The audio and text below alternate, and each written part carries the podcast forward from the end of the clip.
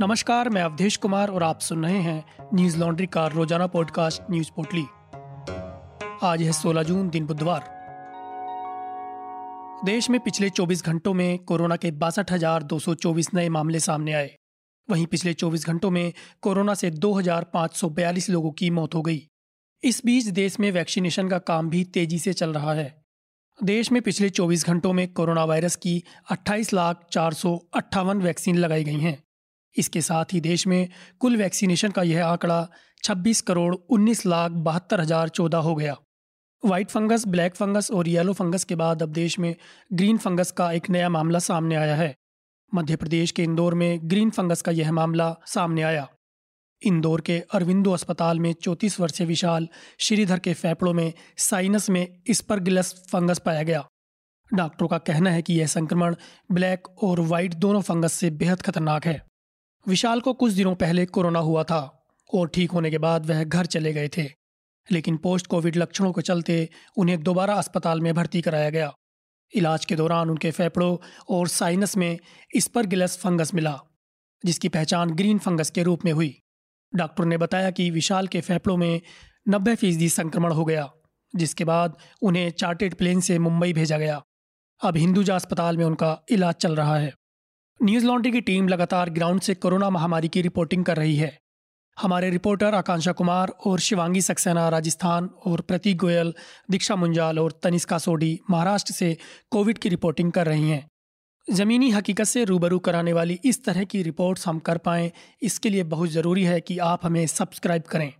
आज ही हमारी नई Hindi website Hindi dot news laundry dot com पर जाएँ और सब्सक्राइब करें और गर्व से कहें, मेरे खर्च पर आज़ाद हैं खबरें। ट्विटर के द्वारा वैधानिक अधिकारी की नियुक्ति न किए जाने पर ट्विटर को मिला कानूनी संरक्षण अब खत्म हो गया है। सूचना एवं प्रौद्योगिकी मंत्री रविशंकर प्रसाद ने ट्वीट करके सरकार का रुख साफ़ किया। प्रसाद ने कहा, इस बात को लेकर कई सवाल उठ रहे हैं कि क्या ट्विटर भारत में कानूनी सुरक्षा पाने का हकदार है?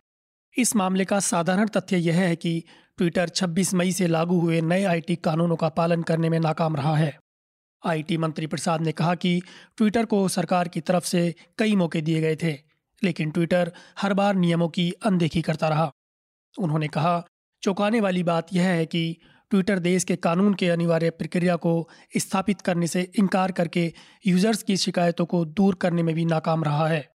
ट्विटर तभी फ्लैग करने की नीति चुनता है जब वह उसके उपयुक्त हो या उसकी पसंद और नापसंद के मुताबिक चीज़ें हो। ट्विटर को ये कानूनी संरक्षण आईटी एक्ट की धारा नवासी के तहत प्राप्त था।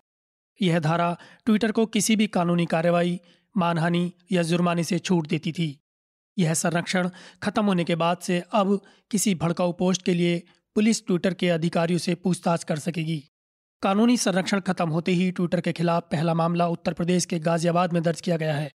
वहीं ट्विटर के अलावा गूगल, यूट्यूब, फेसबुक, व्हाट्सएप और इंस्टाग्राम जैसी दूसरी सोशल मीडिया कंपनियों को अब भी यह सुरक्षा जारी रहेगी। रक्षा मंत्री राजनाथ सिंह ने वीडियो कॉन्फ्रेंसिंग के ज़रिए आसियान रक्षा मंत्रियों की बैठक को संबोधित किया। बैठक को संबोधित करते हुए राजनाथ सिंह ने कहा कि आतंकवाद और कट्टरपंथ विश्व की शांति और सुरक्षा के लिए किसी बड़े खतरे से कम नहीं है। उन्होंने कहा, वित्तीय कार्यवाही कार्यबल यानी एफएटीएफ के सदस्य के रूप में भारत हर समय आतंकवाद को जड़ से खत्म करने के लिए वचनबद्ध है। भारत हिंद प्रशांत के लिए साझा दृष्टिकोण के क्रियान्वयन के लिए आसियान के नेतृत्व वाले तंत्र के उपयोग का समर्थन करता है। आतंकवाद से लगातार मुकाबला कर रहे भारत की स्थिति के बारे में जानकारी देते हुए रक्षा मंत्री ने कहा, आपसी सहयोग से ही आतंकवादी संगठनों को और उनके नेटवर्क को बाधित किया जा सकता है। दक्षिण पूर्व एशिया क्षेत्र के साथ भारत का जुड़ाव नवंबर 2014 में पीएम मोदी द्वारा घोषित एक्ट ईस्ट पॉलिसी पर आधारित है। उन्होंने ज़ोर देते हुए कहा कि आतंकवाद को संरक्षण देना दुनिया के लिए बड़ा खतरा उत्पन्न करने जैसा है। आज दुनिया लगातार आतंकवाद और कट्टरपंथ से लड़ रही है। मालूम हो कि आसियान दस देशों का एक समूह है। इसका पूरा नाम association of south east nation है।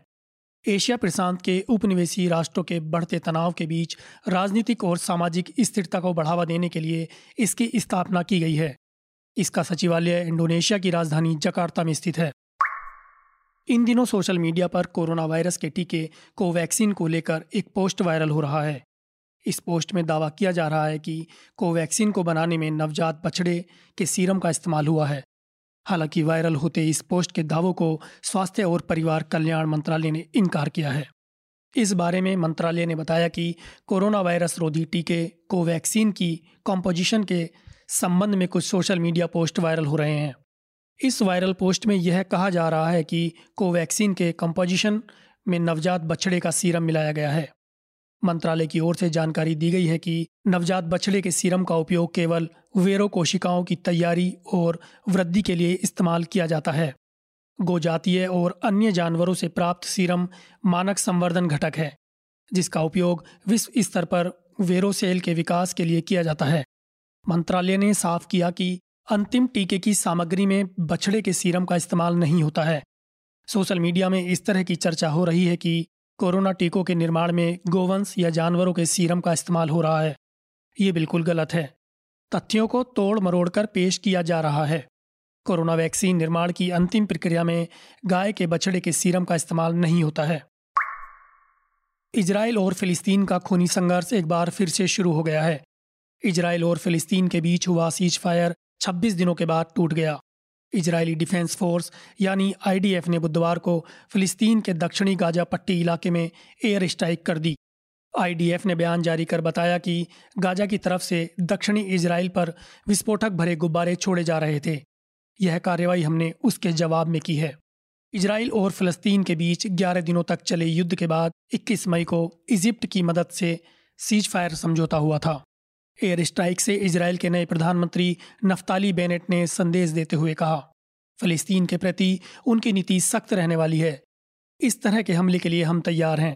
इजरायली फोर्स ने कतर के मीडिया हाउस अल जजीरा को बताया कि हमने हमास के ठिकानों पर हमला किया और हम हर तरह के हमले के लिए तैयार हैं। इससे पहले मई में 11 दिनों चले इसराइल और फिलिस्तीन के युद्ध में फिलिस्तीन के दो सौ तिरपन लोगों की मौत हो गई थी। इसमें छियासठ बच्चे भी शामिल थे। हमास के हमले में इसराइल के भी तेरह लोगों की मौत हो गई थी। आज बस इतना ही। आपका दिन शुभ हो। कोरोना प्रोटोकॉल का ध्यान रखें। नमस्कार। न्यूज़ लॉन्ड्री के सभी पॉडकास्ट ट्विटर आई और दूसरे पॉडकास्ट प्लेटफॉर्म पे उपलब्ध हैं। खबरों को विज्ञापन के दबाव से आज़ाद रखें। न्यूज़ लॉन्ड्री को सब्सक्राइब करें।